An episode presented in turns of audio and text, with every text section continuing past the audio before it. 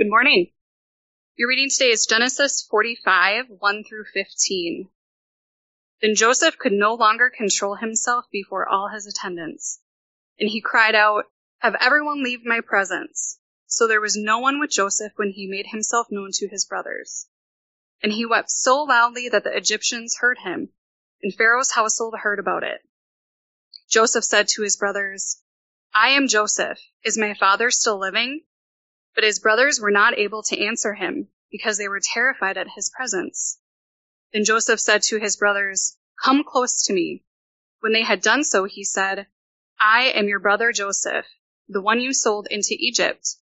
And now do not be distressed and do not be angry with yourselves for selling me here because it was to save lives that God sent me ahead of you. For two years now there has been famine in the land, and for the next five years there will be no plowing and reaping. But God sent me ahead of you to preserve you, a remnant on earth, and to save your lives by a great deliverance. So then it was not you who sent me here, but God. He made me father to Pharaoh, lord of his entire household, and ruler of all Egypt. Now hurry back to my father and say to him, This is what your son Joseph says. God has made me lord of all Egypt. Come down to me. Don't delay. You shall live in the region of Goshen and be near me you, your children and grandchildren, your flocks and herds, and all you have. I will provide for you there, because five years of famine are still to come. Otherwise, you and your household and all who belong to you will become destitute. You can see for yourselves, and so can my brother Benjamin, that it is really I who am speaking to you. Tell my father about all the honor accorded me in Egypt, and about everything you have seen, and bring my father down here quickly. Then he threw his arms around his brother Benjamin and wept. And Benjamin embraced him weeping. And he kissed all his brothers and wept over them. Afterward, his brothers talked with him. Thanks, Heather. I think that was my fault. By the way, I, I turned this on a little early. If we read one of the most, or if we read one of the most moving lines in all of Genesis in the last chapter, Judah saying, Now therefore, please let your servant remain instead of the boy as a servant to my Lord. If, if we read one of the most moving lines in all of Genesis last week, we read one of the most moving scenes in all of Genesis this week. Joseph reveals himself, his true identity to his brothers. The testing was done. The final exam was over and the brothers passed by the grace of God. God's grace had made them faithful, and so they were welcomed back into fellowship with God and with Joseph. And all of this is dramatically portrayed in our passage for this morning. In order to help you get, all of us get as much as possible out of this, I'm going to work through it in three parts. In the first part, I'll briefly recap the story. And then, then in the next two parts, I want to highlight the two main themes of this story. First, reconciliation. And then secondly, the mysterious union between God's sovereignty over all things and the real choices we make as humans and how he combines them together for greatest glory. In the end, the main point of all of this is that God is sovereignly working out the reconciliation of his people. Let me say that again. The main point of all of this is that God is sovereignly working out the reconciliation of his people. First with himself and then with each other. Let me say this as well. One day that work will be finished.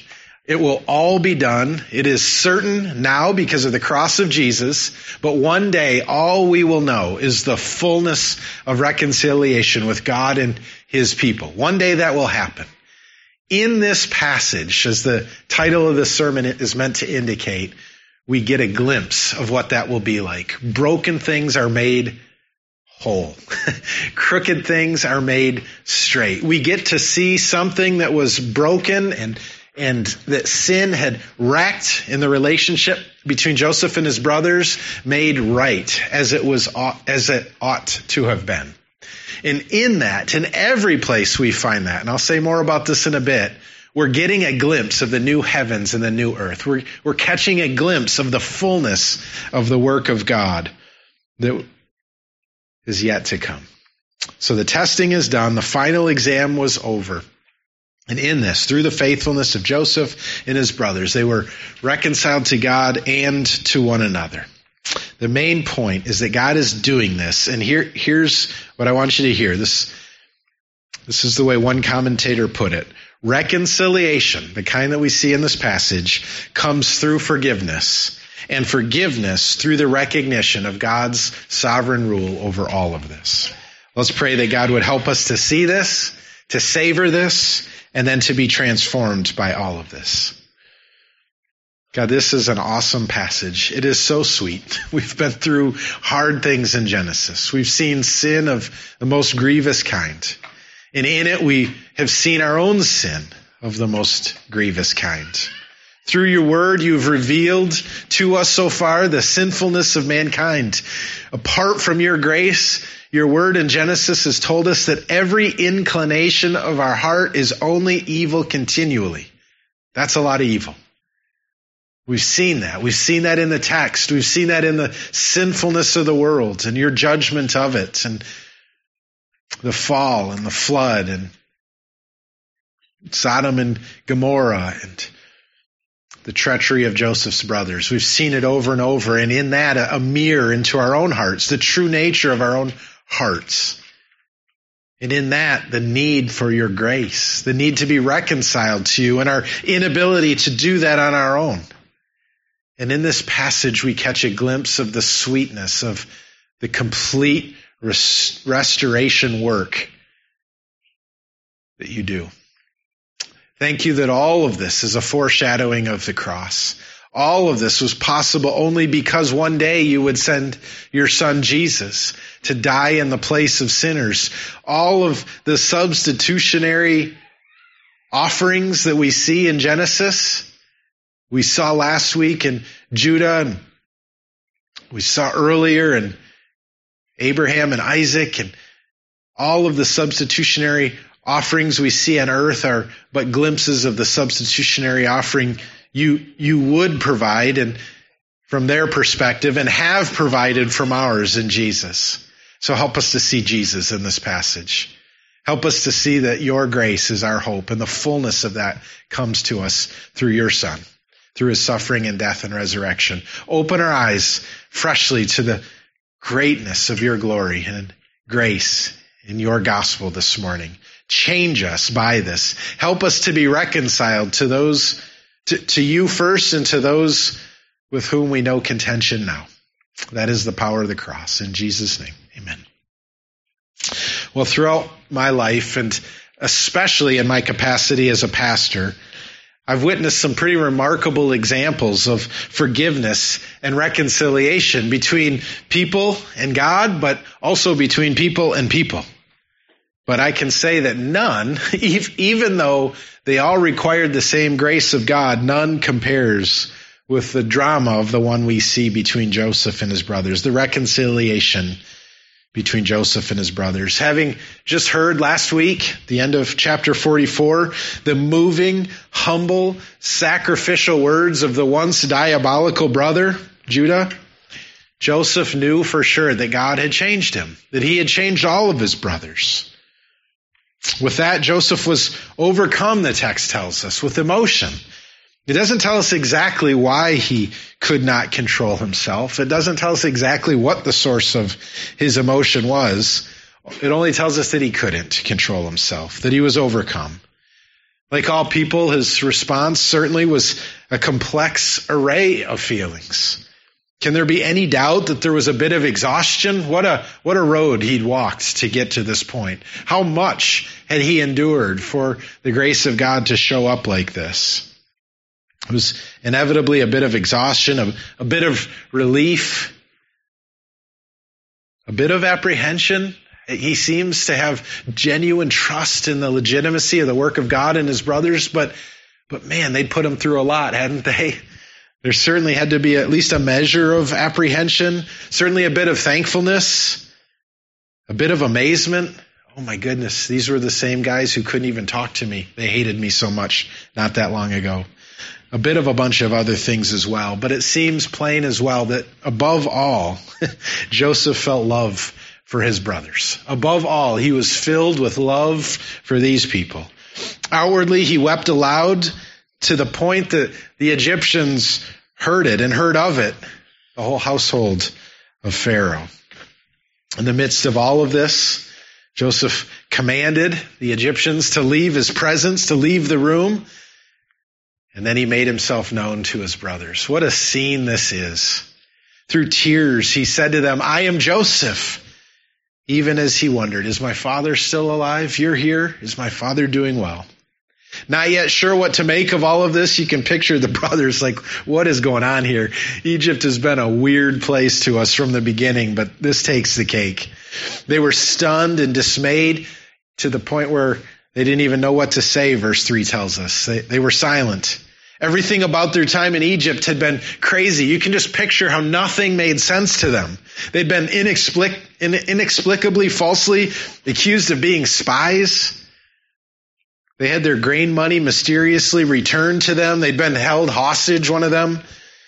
And there was even a feast in their honor from spies and accused and money and all this to, hey, let's have a party for you guys. You just, you have to picture them feeling the sense of whiplash and not even really understanding why.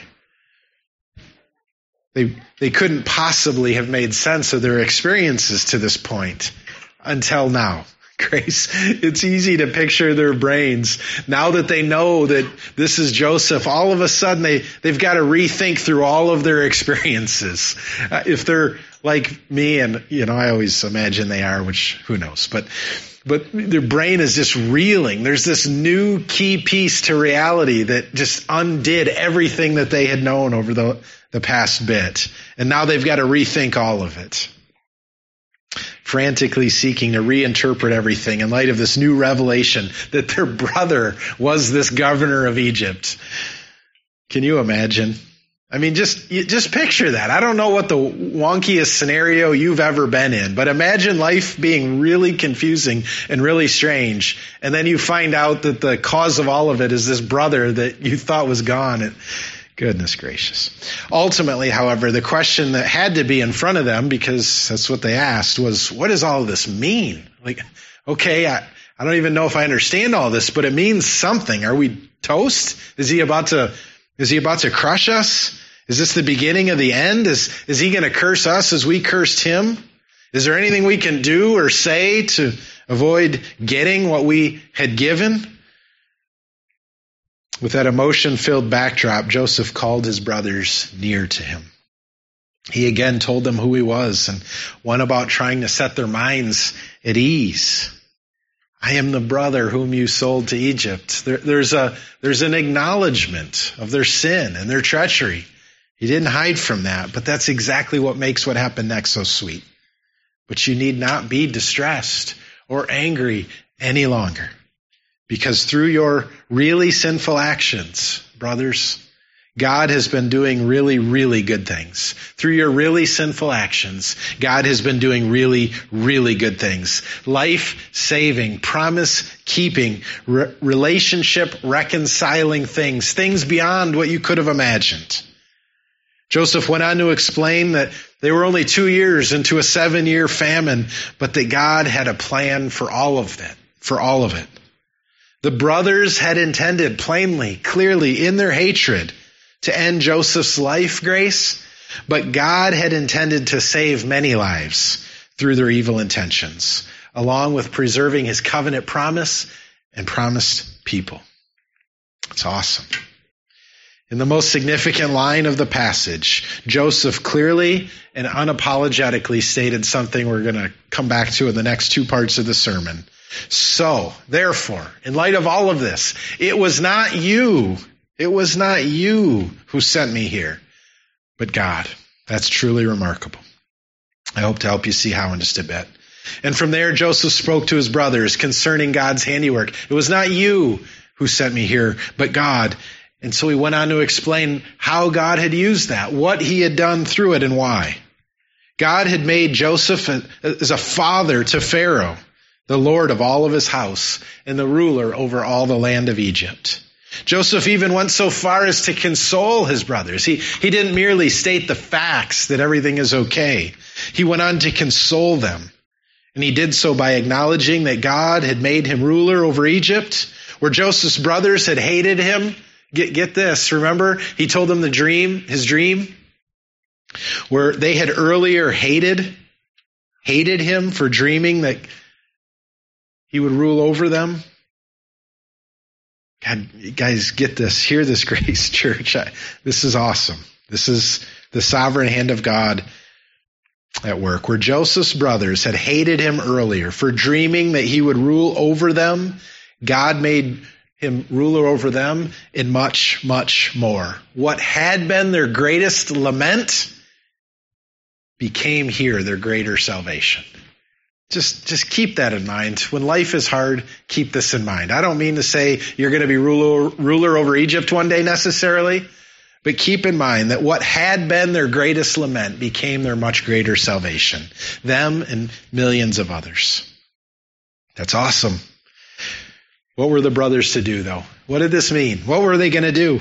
Joseph insisted that they quickly return to Canaan and their father they were to relay all of this to him and joy and wonder and praising God.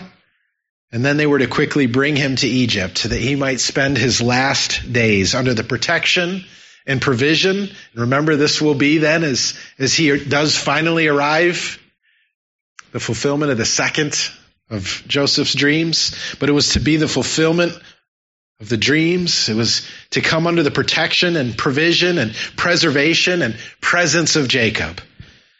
By God's design, through Joseph's position of power, they would all be united together again in prosperity and joy.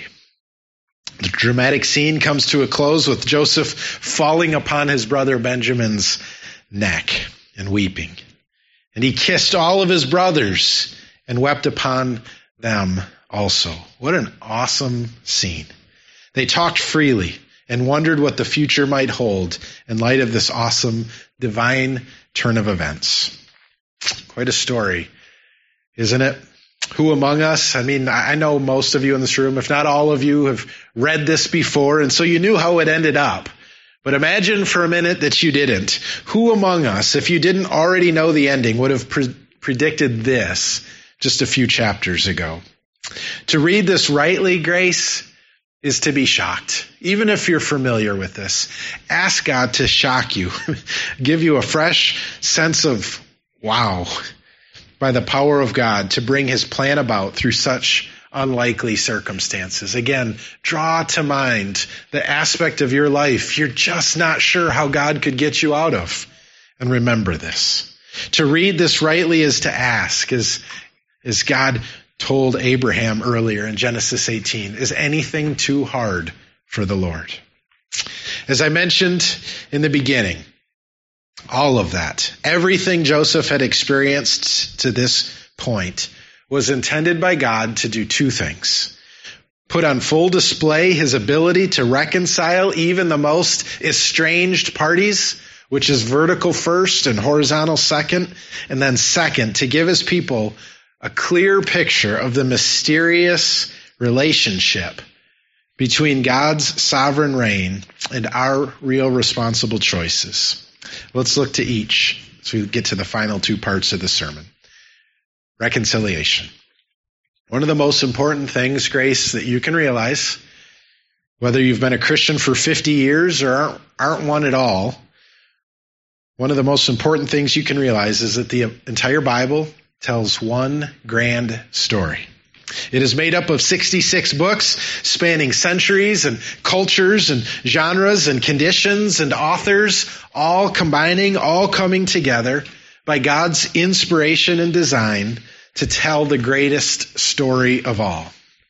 In short, the Bible tells this great story of God's creation of heaven and earth and everything in them, mankind's rebellion and fall, God's salvation and our eternal fellowship with God through Jesus Christ. That's the whole story of the Bible. It all exists to tell that one grand story.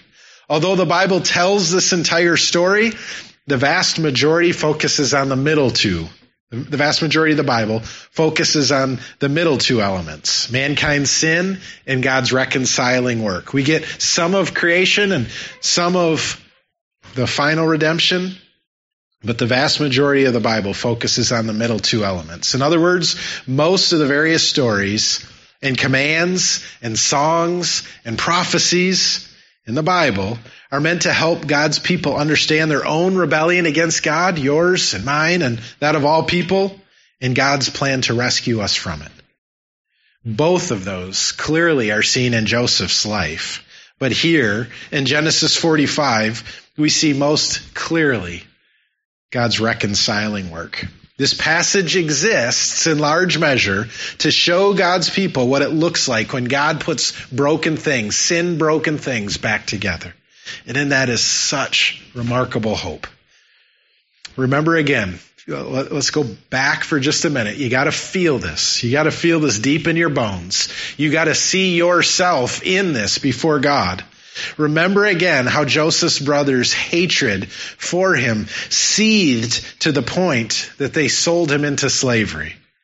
They only did not murder him because they couldn't get any money from that. Remember that. Feel that deep in your bones. Remember also that their having done so is what led Joseph to being thrown into prison on account of the lies of his master's wife, the one he had been sold into slavery to.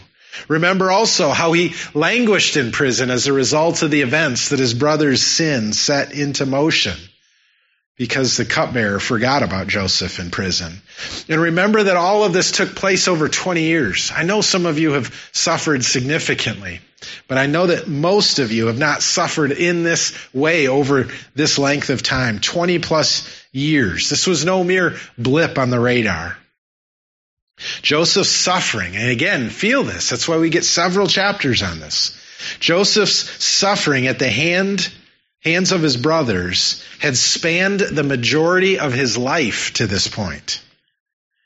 Grace, it really is hard to overstate how deep Joseph's hate, brother's hatred was for him, how prolonged their mistreatment and its effects was, how far reaching their sinful actions went and how much pain Joseph suffered on account of them. Try to get your head and your heart around that because it is only once it is it is only once that you've walked with Joseph in the darkest darkness of his life that you're able to experience the proper awe and wonder at the glorious reconciliation that takes place in this passage. And that's how sin is. It is as you're able to see your sin, not, not mainly or certainly not merely on a horizontal level compared to the people around you, but in light of the holiness of God. It is only once you've come to realize how deep and dark and thorough your sin is against God that you can know the amazingness of grace.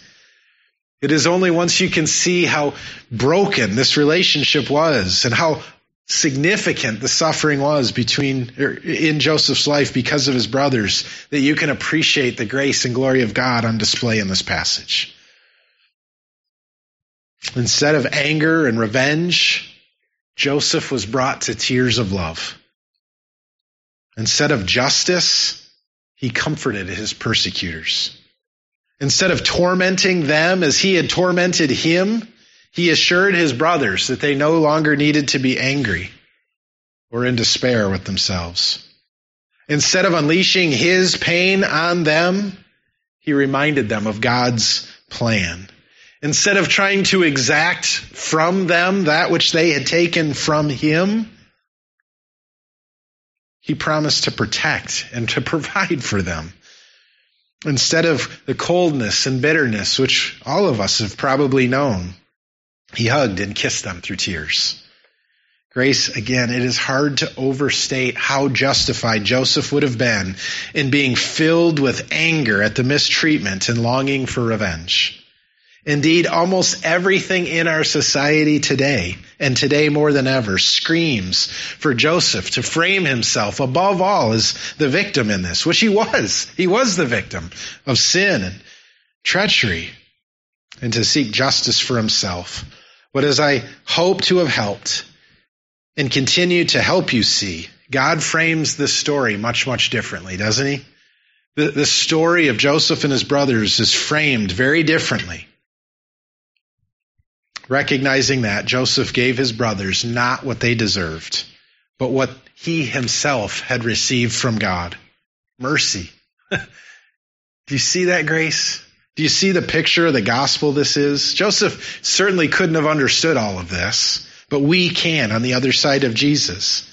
See this grace. Joseph gave his brothers not what they deserved, but what he had received from God mercy.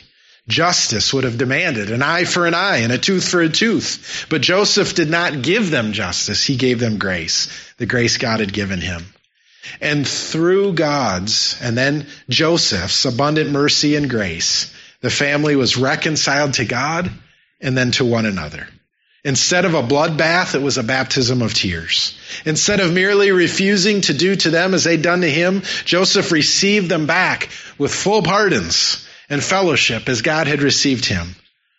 Instead of the retribution our society would be clamoring for, there is only reconciliation. Grace, I don't know the answer to every question you might have about the real suffering in your life that you've experienced at the hand of another. I don't know every answer to that. And I certainly don't mean to minimize any of it because I know some of you have been made to suffer greatly.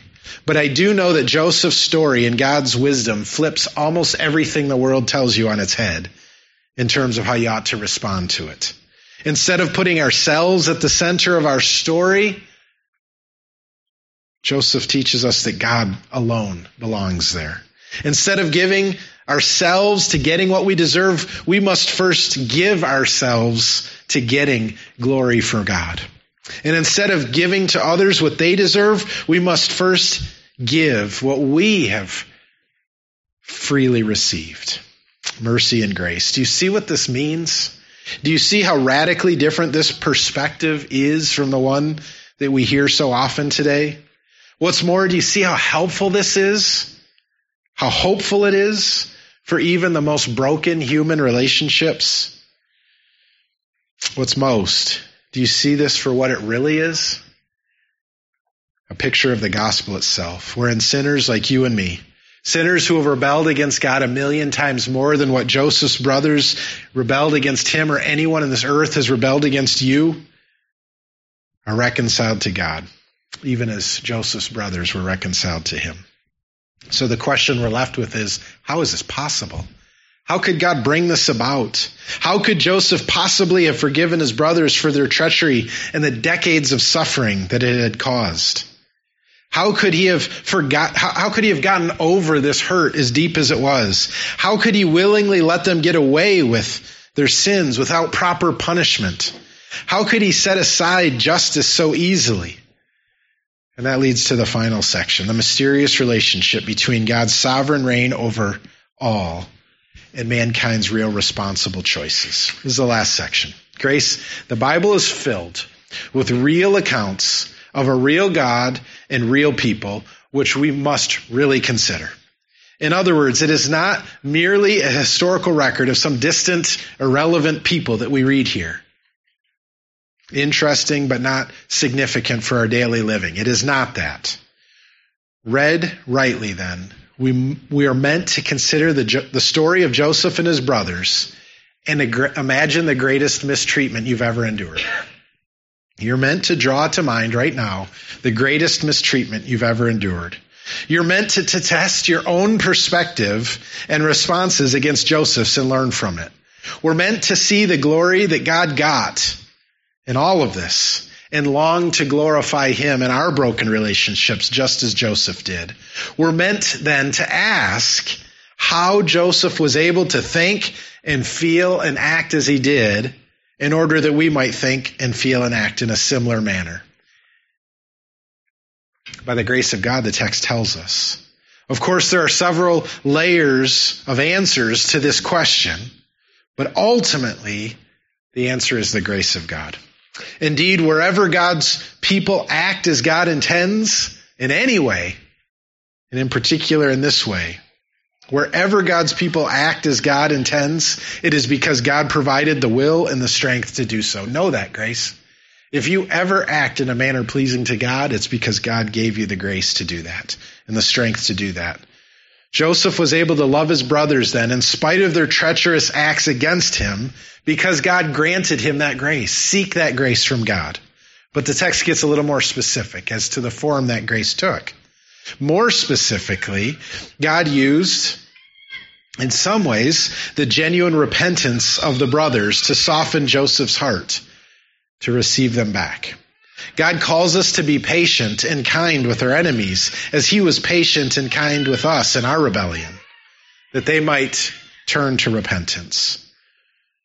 But the fact that God granted true repentance to Joseph's brothers, while it made it easier for Joseph to have this disposition towards them, it certainly wasn't required for it.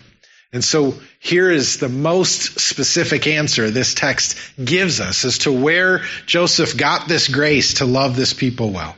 It wasn't ultimately through their own repentance. It was tells us that God's love and power and grace came to Joseph in one main form. Again, draw to mind your most broken, painful relationships. Where, where would the grace of God come from to help you to love in that and, and to long for reconciliation even apart from the repentance? Where would that come from? And he tells us that of the revelation that God was sovereignly working an awesome good through Joseph's brothers' mistreatment of Joseph. Let's say that again. God helped Joseph to love and forgive his brothers in spite of their treacherous acts against him by revealing to Joseph that he was using their treachery to save the lives of many, especially God's covenant people, through Joseph, through this famine. We see that especially and most clearly in verses 7 and 8. Talking to his brothers, Joseph said, And God sent me before you to preserve for you a remnant on earth and to keep alive for you many survivors. So it was not you who sent me here, but God. Don't miss the logic of the text. It's, he's making an argument here, and it's a simple one. Joseph was enabled by God to love and forgive his brothers for their sin by revealing to Joseph that he was doing something much, much greater through their sin, through their sin than the hardship he'd endured because of it. That is unbelievable. Let me say that again, Grace. Joseph was enabled by God. The grace of God came to Joseph in the form. He was able to love and forgive his brothers for their sin. God did this in Joseph by revealing to Joseph that he was doing something much, much greater through their sin than whatever hardship he had endured because of it. Let me give you a, a simple, silly, probably familiar example of what this means. How many of you, if I said, hey, I, you know, just good news, Grace. I brought a bag of hornets. And I would love to put them in a room with you in order that you might be stung by them. How many of you would sign up for that? The answer is none of you, at least none of you, as long as you're of your right mind. No one wants to endure the pain of a hornet fight. You'll lose every time. It's, in fact, I mean, it's, if you've had it, you know. Okay, well let me let me change the equation just a little bit. How about this? What if I told you that I would give you $50 to do that? Now again, most of you are thinking no, right? Depending upon your financial situation, though, if you're a college student, uh, you might consider it at least for a second and then, okay, no. Well, let me change, change this one more time. How about this? What if I said that if you'd let me throw you in a hornet's nest into a room for a few minutes, I would share with you the cure for cancer? I would give it to you to give to the whole world. Assuming you believed I had the ability to deliver on my promise, I bet all of you would take that deal. The hornet's stings would hurt exactly the same as they would have if you got nothing. They'd hurt exactly the same as if you got 50 bucks for it. But while you wouldn't endure it for those two, in those two situations, you probably would gladly endure it, even with joy in the knowledge that through that you would be able to save the life and, lives and suffering of untold millions. Again, grace, where does the grace of God come from to endure the mistreatment of others while longing for them to be reconciled to God and to you? To giving them the mercy and grace God has given you, not what they deserve. Where does that come from? That's where, that's what Joseph came to understand about his suffering. His suffering was unpleasant to say the least. Worse than his 20 years of hornet stings. But in the knowledge that it was the means by which God would accomplish the preservation of countless lives, even as covenant promise. Through that knowledge, Joseph was eager to endure it and forgive those who directly caused it. Grace, and this is truly staggering, the simple reality for you and for me and for all who are hoping in Jesus is that that is always the case for Christians. In every suffering, in every trial, in every difficulty, that is always the case. Every hardship you and I endure is always for some greater good. For God is always working in the suffering of his people, just as he did through Joseph's. That is an awesome promise of God. That is why Peter and James commanded Christians to consider every trial all joy. The promise is most clearly seen and one of the sweetest promises God gives is in Romans 8:28. He promises that he is causing all things to work together for good for those who love him, who are called according to his purpose. Knowing that Joseph is one example of what is always true for the people of God frees us to love in staggering ways.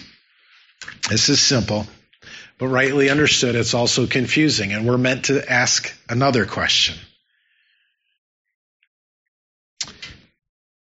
Joseph says, It was not you who sent me here, but God. How can that be, Grace? We've, we've read over and over, over the course of several chapters, exactly how Joseph's brothers felt. We've read what they did, and even how they ended, how, how all of that ended up for Joseph. How then could it be that it was not by their hand, but God's? Or, or what does it mean that it was by God's hand and not theirs, that Joseph ended up where he did? And what does that say about the nature of the choices that you and I make in life? Do you feel this tension? Is it clear to you why this is an important issue to settle on? If Joseph's brothers, get this, if Joseph's brothers made real sinful choices that led to Joseph's suffering, then how could it be said that it was God who brought Joseph to Egypt? Or, conversely, if it was God who brought all this about, how then could Joseph's brothers be said to have truly sinned and be responsible for it? Something has to give, right? Before I offer the most basic answer to this set of questions, I want to ratchet up the tension by reading a few other passages that talk about this as well. This tension between the sovereignty of God and the responsibility of people. In just a few chapters, we'll get to a passage that says this. Joseph's still talking to his family.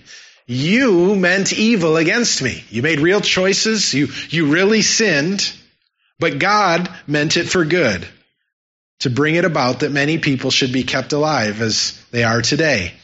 Acts 2, 22 and 23. Think about the death of Jesus, the crucifixion of Jesus. Men of Israel, hear these words. This Jesus, delivered unto death on the cross, according to the definite plan of foreknowledge of God and foreknowledge of God, you crucified and killed by the hand of, hands of lawless men. Acts 4, 27 and 28. For truly in the city there were gathered together against your holy servant Jesus, whom you anointed. Both Herod, this is God, God anointed both Herod and Pilate, along with the Gentiles and the people of Israel, to do whatever your hand and your plan had predestined to take place. Acts 13:27. For those who live in Jerusalem and the rulers, because they did not recognize him or understand the utterances of the prophets, which are read every Sabbath, fulfilled them by condemning him. They chose to do the condemning work and therefore fulfilled God's sovereign purposes. Philippians 1:12. This is Paul describing his own suffering for proclaiming the gospel to the world. I want you to know, brothers, that what has happened to me has really served to advance the gospel by God's design. And one of the clearest for me in the entire Bible is Philippians 2. Grace Church, this is a command from God to you. Work out your own salvation with fear and trembling. Work it out. Why? Because it is God who works in you both to will and to work according to his good pleasure. I hope at least one of those passages, and there are many more, helped impress upon you that there is a relationship between God's sovereignly working all things according to his purposes and you making real choices for which you are responsible. So what do we make of all this? It makes sense that God's people find strength to endure trials in the knowledge that God is using all of those trials for good. That makes sense. It also makes sense that in light of this, we'd be happy and eager to forgive those who cause our trials in the knowledge that they are instruments in the Redeemer's hands. Those things make sense, I think. I hope they do to you. They do to me. But how do we make sense of the fact that God still holds these sinners that he's using responsible for their sins? Philosophers, and this is a lot of my background, not from a Christian perspective, but the relationship between determinism and freedom. Philosophers understandably make a really big deal out of this. Most tend to frame it as an either or proposition. Either God is sovereign and we are left with some form of determinism, or mankind has genuine freedom and God's sovereignty is somehow limited. In merely human terms, that argument from philosophers makes sense.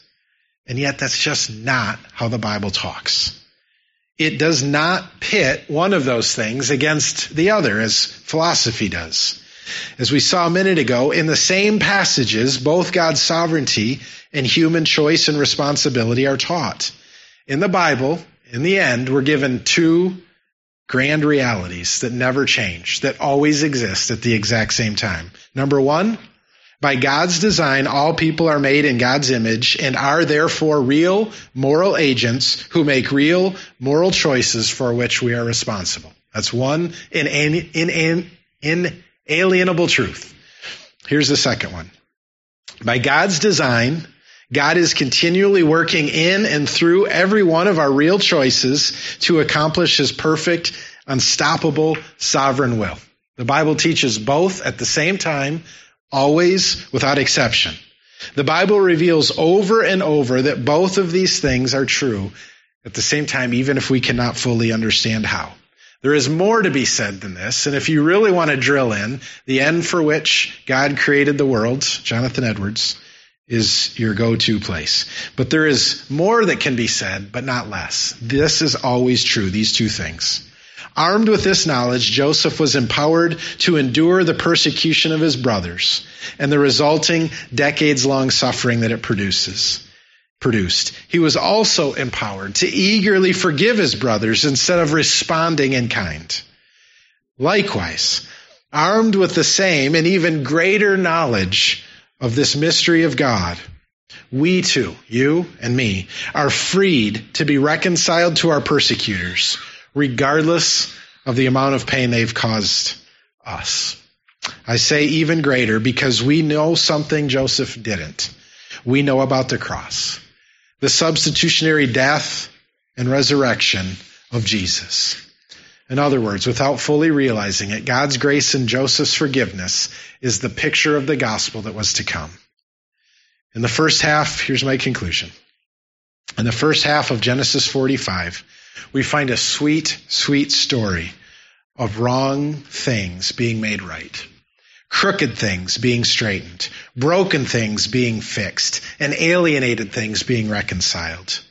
Wherever we find this, big or small, in the Bible or in our own lives, we are catching glimpses of the fullness of the gospel glory that awaits us in heaven. Jesus' blood guarantees that one day all that sin has stained and broken and distorted will be made new. God is so kind to give us glimpses of that awesome reality all over the place if we have eyes to see. Would you look to Jesus today, therefore, and be reconciled to God? And would you look to him today, therefore, and be reconciled to those who have wronged you in the certain knowledge that God is using even their wrongs in your life to get glory for himself and to do great good for all who love him? This is the power of the cross. Amen.